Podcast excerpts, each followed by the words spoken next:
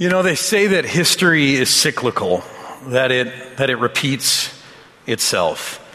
And while I don't know if that's actually true, you can certainly understand why people think about that or they, they think that's true. Uh, you think about the cycles of history and how things just keep going in patterns. Napoleon, you know, a few hundred years ago, had a brilliant idea that he was going to like take over the world and thought he was original in that. But before him, there was Genghis Khan who thought he was going to take over the world and thought he was original in that. And Alexander the Great. And, and you look at some of these people who've risen to power and what they've done and, and it just, just kind of repeats in patterns. Or you think about some of the wars that have been fought. This is a map actually of genocides that have happened within the last 117 years. You can see the big red circles are from um, those really drastic, severe ones, but um, even the small ones are huge loss of life 75,000, 20,000, where, where whole groups of people were, were annihilated, wiped out by leaders or military. And every time one of those things happens, we kind of wonder, like, how could this happen? And never again, never again.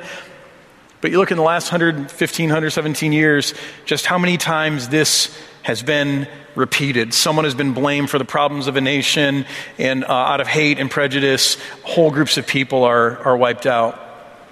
You know, this week, for those of you who are conspiracy theorists, you had a good week this week, didn't you? Um, the, the new, uh, the new um, documents were released about President Kennedy's assassination. And so um, I don't know how you felt about that. Maybe you're reinforced in your belief that it's a government conspiracy. Or, uh, that was kind of weird. Another conspiracy. Things just going blank here. Uh, maybe you reinforced that it was a government conspiracy or uh, an alien conspiracy or whatever it might be for you. Um, but, you know, there's been a lot written about these two guys, and it is kind of weird when you look at the assassination of Lincoln and Kennedy and how many similarities are in their story. If not, you've got something to do this afternoon. Some really interesting stuff written about all of that, how history has repeated itself. And even in our families, there's an old saying that goes shirt sleeves to shirt sleeves in three generations. And the idea is you can start in poverty and, and then work your way up to wealth, and then after three generations, you end up back in poverty, back just to shirt sleeves again. And we certainly know whether you agree with that proverb or not, we certainly know that history repeats itself in families, doesn't it? We see some of the same patterns repeated in families. Uh, my wife had her had our first daughter Ellie when she was 24. Her mom had her first daughter when she was 24. Her grandmother had her first daughter when she was 24. Just kind of these weird patterns, and you're like, how does that even happen? History seems to repeat itself. And I've been thinking about all, this a lot as we approach the 500th anniversary of the Reformation, the Protestant Reformation. For those of you who don't know about it, 500 years ago a man by the name of Martin Luther. He started something in the middle of a very powerful but broken, uh, broken, corrupt, um, just unhealthy medieval church, he started a new movement of the gospel that, that, that actually caught fire, and it's part of what, it's, it's what we're still a part of today. But here's what I've been wondering about that. I've been wondering, I wonder how many times over the course of history God has done that exact thing He's raised up someone like a Luther. I wonder how many people have repeated that pattern and, and they've been bold enough, courageous enough to stand for God in their generation and maybe at a different scale. But I wonder how many times history has repeated itself. And people have been off track, but God raised up someone to speak truth. Actually, I think about Steve Hauer in that way, my predecessor, the former senior pastor here. I just think about how God used him in his generation to speak truth about what it really means to do, do church and to reach people differently and how our community is so different and our church is so different because of him. History repeats itself. Uh, I also wonder on the other side, maybe on the, on the darker side, I wonder how many times the church of Jesus has found itself in a place like the medieval church, a place where it is, it is broken, it is corrupt, it is, it is chaotic, maybe dying, even dead. I wonder how many times the church of Jesus has found itself in a place like that.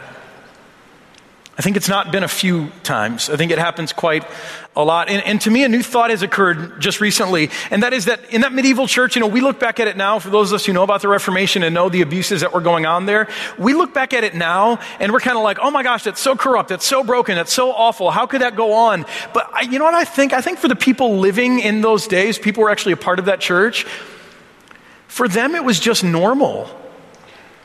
It was church to them, right?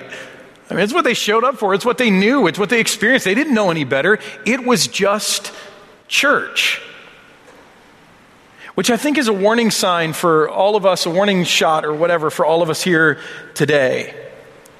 Just because something feels normal, especially church, just because it feels normal, it feels like it is what it should be, it doesn't mean that it is all that it's supposed to be. We're going to talk more about that today.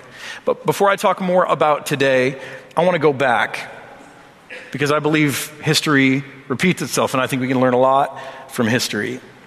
And I want to go back even before the Reformation because the Reformation wasn't the first time that the people of God got way off track.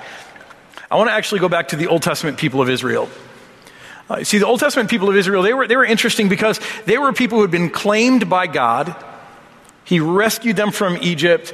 He gave them land. He gave them culture. He gave them worship. He taught them how to worship himself. And he just gave it all as a gift. And he said, just, just keep worshiping me and worship me only, and you'll be fine. There are all kinds of things to worry about. And, but you know, if you just, if you just worship me, if you trust me, you'll be fine. And then time went on in Israel. They started paying attention to what was going on around them um, in other religions and other peoples around them. They started worshiping other gods. They started doing just obscene things as a part of their worship, stuff I'm not even going to talk about today. Uh, they started doing just really heartbreaking things as a part of their worship, too. They started, they started even sacrificing for a period of time their children to false gods as a belief that that would make their life better, make their crops grow better. And, and you think about how horrific that was and how that grieved the heart of God that these people would sacrifice their children. And, and this is not what God wanted for them. And so God kept raising people up to speak truth to them, to say, no, no, no, you're headed in the wrong direction. This is ugly. This is evil. You're headed off a cliff. And God kept speaking that to them over and over again through different prophets, and they refused to listen. And then finally, God removes protection, and, and the people of Babylon, the nation of Babylon, the empire of Babylon, Nebuchadnezzar, um, you know, he's a Napoleon or a Genghis Khan or an Alexander before those guys, just like him though. He comes in and, and he annihilates Israel. He destroys Jerusalem, destroys their temple, which was a very big deal for the people of Israel because they had, they had suffered military conflict before and they've lost, lost battles before. But for their temple to be destroyed, the temple was the place where God had always dwelt. For, you know, in this series we're saying, where is God when? For the people of Israel, the answer was always, where is God? He's in the temple, no matter what. That's where we find him. That's where, that's where he dwells. That's his throne room. And now the temple is destroyed. And the people are wondering, they're saying, how could this happen? What on earth is going on here?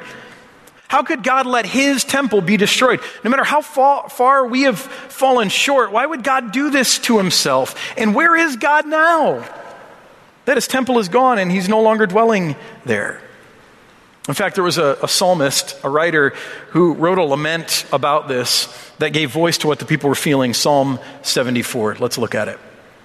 He says, Oh God, why have you rejected us forever? Now, he's being a little dramatic here, I'm just going to tell you. But this is how it feels in life sometimes when you're going through a hard time. Uh, God had not said he was rejecting them forever. This was temporary. This was to bring them back to life and truth. But, but uh, they assumed it's a rejection forever, and that's how we are often when we're going through hard things, right? It feels like it's going to last forever. He says, Why does your anger smolder against the sheep of your pasture? Remember the nation you purchased long ago, the people of your inheritance whom you redeemed. He's saying, God, remember, you, you, you, you, got, you gathered us. You bought us out of slavery in Egypt. You brought us here. You did all of this for us. Remember us. Mount Zion, where you dwelt. Remember that too. And now turn your steps toward these everlasting ruins.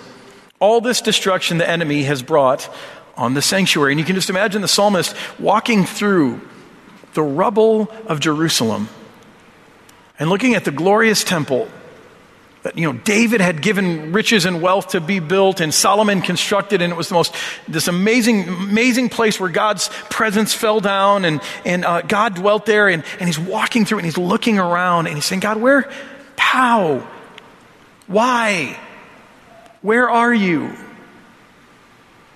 and then he goes back and, and he remembers how this whole thing happened. He remembers the devastation. He says, Your foes roared in the place where you met with us. They set up their standards as signs. They behave like men wielding axes to cut through a thicket of trees. They smashed all the carved paneling with their axes and hatchets. So, like men going at it, chopping down trees, that's how they chopped up the temple. They burned your sanctuary to the ground. They defiled the dwelling place of your name. They said in their hearts, We will crush them completely. They burned every place where God was worshiped in the land. And, and, so it's not just the destruction of the temple that's disheartening, it's what this all means. It's the implications of this. He goes on, he says, We are given no signs from God now. Right? Where is God? How do we go and find him? How do we get direction in life? God, his, his dwelling place is gone. He says, No prophets are left, and none of us knows how long this will last. How long will the enemy mock you, God? Will the foe revile your name forever? Why do you hold back your hand, your right hand? Take it from the folds of your garment and destroy them. And so the psalmist is struggling with this because not only is the temple destroyed, but evil people are mocking and they're saying, Some God, right? If this was truly a powerful God, how could he let his temple be destroyed? And then there are other people who are, who are just, you know, accusing the people of Israel and just saying, good riddance. You know, we're glad you guys are wiped out. You're a scourge of the earth anyway. And so the psalmist is looking around at, at, at, how the people of God have failed and, and how God seems to have moved away and, and, and he just doesn't know what to think. He doesn't know what to do. And then the Spirit inspires him with a thought causes him to remember something that changes everything. Verse 12, but God is my king from long ago. He brings salvation on the earth. Suddenly, with this thought, things begin to change. But God is my king from long ago, and he brings salvation on the earth. It doesn't matter that there's rubble all around me. God is my king from long ago. He brings salvation on the earth. It doesn't matter that the temple's are destroyed. God is my king from long ago. He brings salvation on the earth. And suddenly, a whole new line of thinking and emotion is opened up to the psalmist. Here's what he says. He says, It was you, God, who split open the sea by your power. You broke the heads of the monster in the waters. It was you who crushed the heads of Leviathan, this, this big sea creature, and gave it as food to the creatures of the desert. It was you who opened up springs and streams. You dried up the ever flowing rivers. The day is yours, and yours also the night. You established the sun and moon. It was you who set all the boundaries of the earth. You made both summer and winter, and suddenly all of the rubble doesn't matter anymore, does it? Because the writer, he remembers something. He remembers that God is our king from long ago. He brings his salvation to the earth, that he set the sun and moon in their place. He created the world from nothing, and he will not be stopped. Suddenly, there is hope again. And now I want you to think ahead to the Reformation, because history repeats itself. And the church is so broken, violent, bloodthirsty, corrupt Uh, I mean, oppressing people in the worst kind of ways, holding salvation, dangling it over people's heads, and, and, terrifying people, saying, if you're not good enough, if you don't give enough, if, you're, if you don't do enough good works, if you don't do what we say, then, then you're going you're gonna experience hell and fire, and God can't love you, and, and just extorting money from people, controlling people, manipulating people, all doing it in the name of God. So ugly, so violent, so broken. And not only that, but this church of the Middle Ages was one of the most powerful entities of their day. They had armies bigger than kingdoms had armies. They were a political power. And so this great and powerful wicked church, what does God do? God brings that church to its knees through, through the work of some simple German monk named Martin Luther and some of his friends. And you know what that, you know what that tells us? Same thing the psalmist said in Psalm 74. It was you, God. That wasn't about Martin Luther. That was God doing something in the middle of his church to bring life and truth again. But let's think about today now. Because in different ways, I certainly wouldn't say it's like the church of the Middle Ages, but in different ways, the church in America, at least, it isn't doing so well.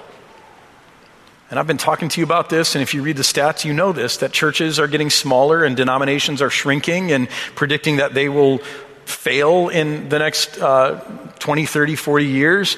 Um, there are increasing numbers of people who don't identify with any faith at all. They just say, I don't believe in any of that. And, and we look at that and we wonder, don't we? God, what's going on here?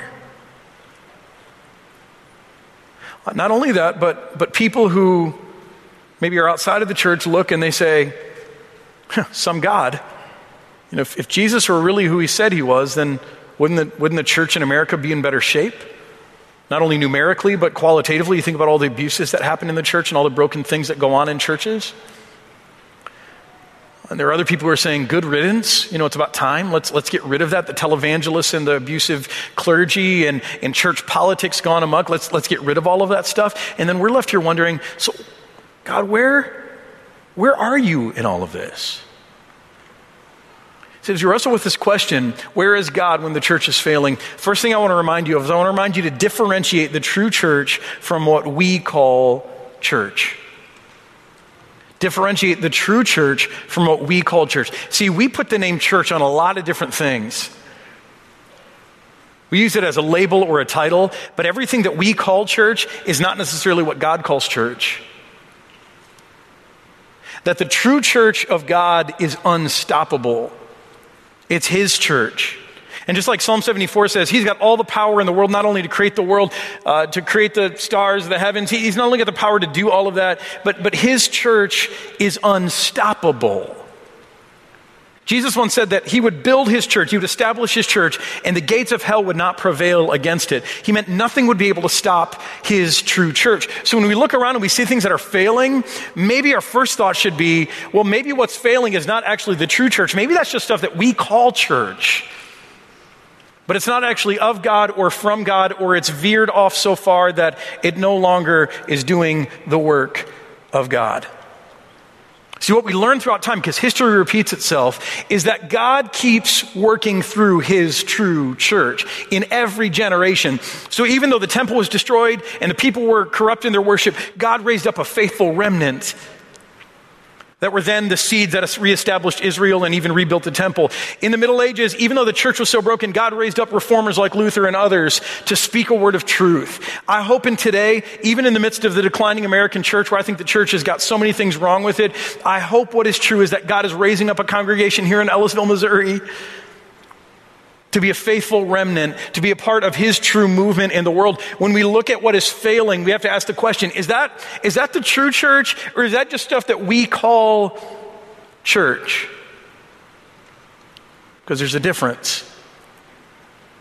And sometimes they're the same and sometimes they're not. And then secondly, um, and, and this is, this is so personal. This is not just like, a corporate exercise. It, I think this is a really personal question. Identify which church you are a part of. And I don't mean like what church do you belong to? Where's your memberships? You know, St. John Church, some other church. But, but which thing are you a part of? If you lived back in Old Testament Israel, do you think you'd find yourself among the prophets?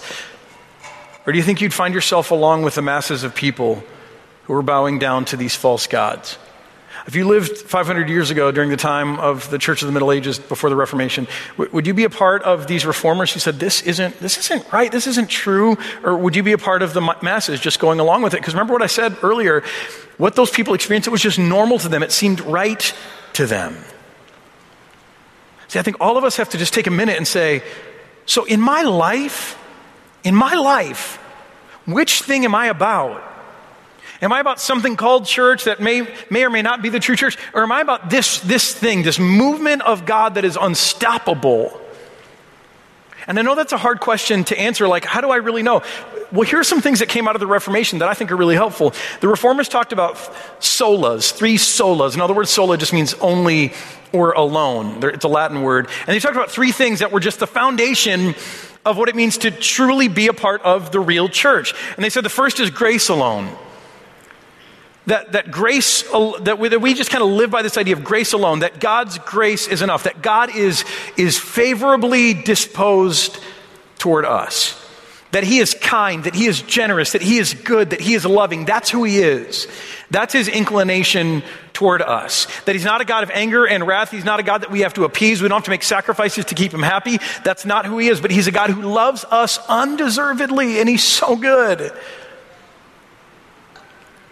See, if that's something you believe, then um, it's a good sign that you're part of the true church, that you're part of the right thing. If, if God starts to get fuzzy for you and he's this cosmic being that you have to keep happy and he's ready to smite, might, smite people and you gotta, you, gotta please him and you gotta make sacrifices to him in order to, or if you think it's somehow up to you to win his favor, to earn his favor, man, that's, That's not of God. Uh, the second sola, so grace alone. The second one is faith alone. Faith alone. That the whole character of our relationship with God is characterized by faith, not by the things that we do, not by trying to be good people, not by the amount of money that we give. All of that's an important part of life after, but, but truly our relationship with God is a faith relationship where we, where we just receive His promises. And we believe them and we trust them and we walk according to them. And that's what changes everything. Faith alone. The third is scripture alone. That we wrestle with the scriptures, even the hard parts of scriptures that we don't like or we don't understand. We don't just set them aside. We, we contend with them. We wrestle with them. We ask for the Spirit's guidance. We hold ourselves accountable to the wisdom of scripture over our own human wisdom. Uh, and then actually, those are the three that we talk a lot about, but there were actually five solas. There was another one, Christ alone, that it's all about Jesus. It's all about what he's done. That's our focus. And we do it all for the glory of God alone. God's glory alone is the fifth one. You see, there's some help for us there. Say, what am I really about? Is this just about attending something and being a part of a cultural thing or a religious thing? Is this about morality? What is this about for me? Or is it about living by grace alone, through faith alone, on account of Christ alone, and, and holding myself accountable to the scriptures and using my life to give God glory in response to all that He's done? See, that'll help you know. But here's what I can promise you that even when you're on the right track, even when we are being part of the true church. Even when you're living your life for the right things, that doesn't mean things will always be easier, that they'll go well. It doesn't guarantee success for every church, growth for every church, at least in the short term. And no matter which side of this we find ourselves on, and I think the truth is we probably find ourselves all over, uh, here's, here's a truth from Scripture that we need to hold on to today that out of death, God makes life. And again, man, you can see this back in the Garden of Eden. You can see this in the destruction of Israel. You can see this in Jesus' own death. We're a people who believes that our Savior died for us. And not only did God bring new life back to Him through that, but we believe that our Savior died for us. And as a result, the world has an opportunity to live again. Out of death, God makes life. Out of the ashes, God does some of his most beautiful creative work, and some of you just need to sit with that for a minute today. Because your life is ashes. You're living in the midst of rubble right now, and you're looking around and you're saying, I don't, I don't understand where God is. I don't know how this will ever get better. And yet, out of death, God makes life. He does some of his most beautiful creative work. And I think this is so important to believe. In, in, in fact, you know what I think? It's just my hypothesis. I think, I think, and it's guided by scripture, but I think that part of the challenge, part of the problem, part of the way that, um, that, that we as an American church, broadly speaking, are killing ourselves is because we don't believe this is true. And as a result, we're unwilling to die to ourselves. You know what I mean by that? We, we are so comfortable and we're so prosperous and we like it that way. And so we're unwilling to die to our preferences and our comfort. We, we want to live within our comfort zones. We, we, don't want to, we don't want to step out of our comfort zone. We don't have to die to ourselves in that way. We, we, want to, we want to preserve our heritage our ethnic heritage, and that gets blended into this, and we want to be proud of our roots, and, and that's okay, but we want to hold on to that. We don't want to die to that. We don't want to, we don't want to let go of that. We're afraid of letting go of that. We want to hang on to our preferences of how we like church and how we like music and the things that we like in our services. We, we want to hold on to this stuff, our, our prejudices, our biases, all of that stuff. We are afraid to die to ourselves. Because we don't really believe, I think, that out of death God brings life. But Jesus said something so profound. He made this so clear. He said, For whoever wants to save their life will lose it. But whoever loses their life for me, whoever's willing to die to themselves for me and for the gospel, they will save it. See, this applies to you, but this applies to churches. That, that churches congregations people who are willing to die to themselves for the sake of the gospel, they will live. And those who are not willing to die to themselves, who are afraid of that because they don't know that out of death God brings life, they're not they're afraid of dying to themselves. God, God will bring them to their knees again and again. He will bring them to an end of themselves, not as a punishment, but because out of death God brings life. And so if we don't willingly die, God will kill us to make us alive again, to bring life to this world again. And he's done it over and over and over again. See, the answer to the question, where is God when the church is failing? I think it's pretty simple. God is still at work. And he's still working powerfully through his true church. We just need to have eyes that see it, that look for it. I'll take your questions. 636 686 0140. I mostly stream the service online. Am I doing the church a disservice or helping it fail by not coming in person more often? Does tele religion and future technology hurt churches? Hey, I thank you for this question. And um, again, I want to say hi to all of our live streamers. We're glad that we have you. And I think this is a, this is, live stream can be a great, great blessing um, because it can connect us in powerful ways. We talk about that. It can keep us connected with truth and with uh, God's character and hearing God's teaching and, and in a virtual way gathering together. It can be a really, really great thing. Um, but I think God wants more f- for you than and I don't know how you do it, if this is your mode of just sitting there alone, being a part of church alone.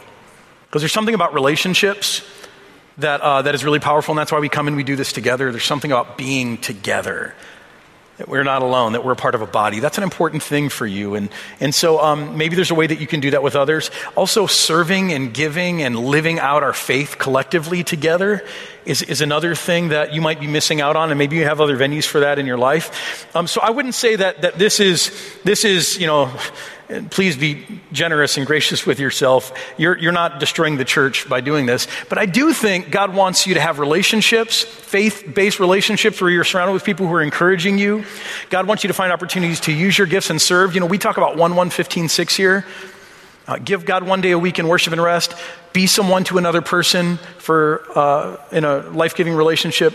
Um, spend 15 minutes a day in a faith building discipline, and then live the six other days serving God by serving others. And so uh, live stream is a part of that, and I think it's still better if you do it with others, and that's why we're starting house churches, and Pastor Doug Moss is working on this to say, hey, maybe you can just do church at home, but you can do it in a more New Testament way.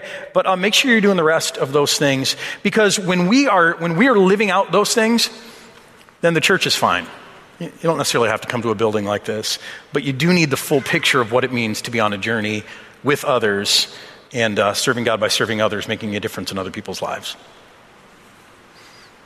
Where's God when I'm struggling with what role I should play in the church uh, when they have been failing? I've been hurt by a church failing before.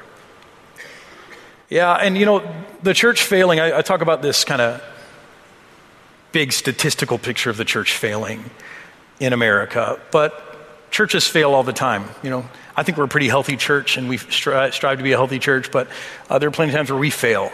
We hurt each other, we misstep we don't conduct ourselves in love and charity. Um, we get ahead of, of God's Spirit sometimes. We wound each other. And that's, that's a reality of what it means to be church.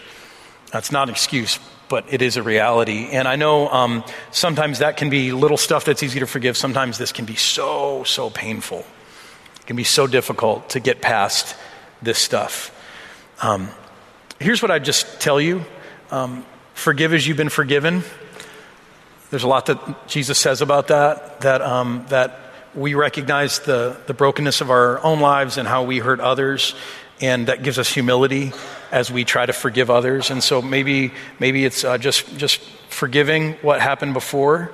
Um, and then just asking God to give you courage and strength to be a part of what it is that He wants you to do today. I, this idea of calling and God, what do you want me to do? That's a lofty thing. And I don't think it's a matter of you know, praying for five minutes on a Sunday and then God gives you the answer on the way home.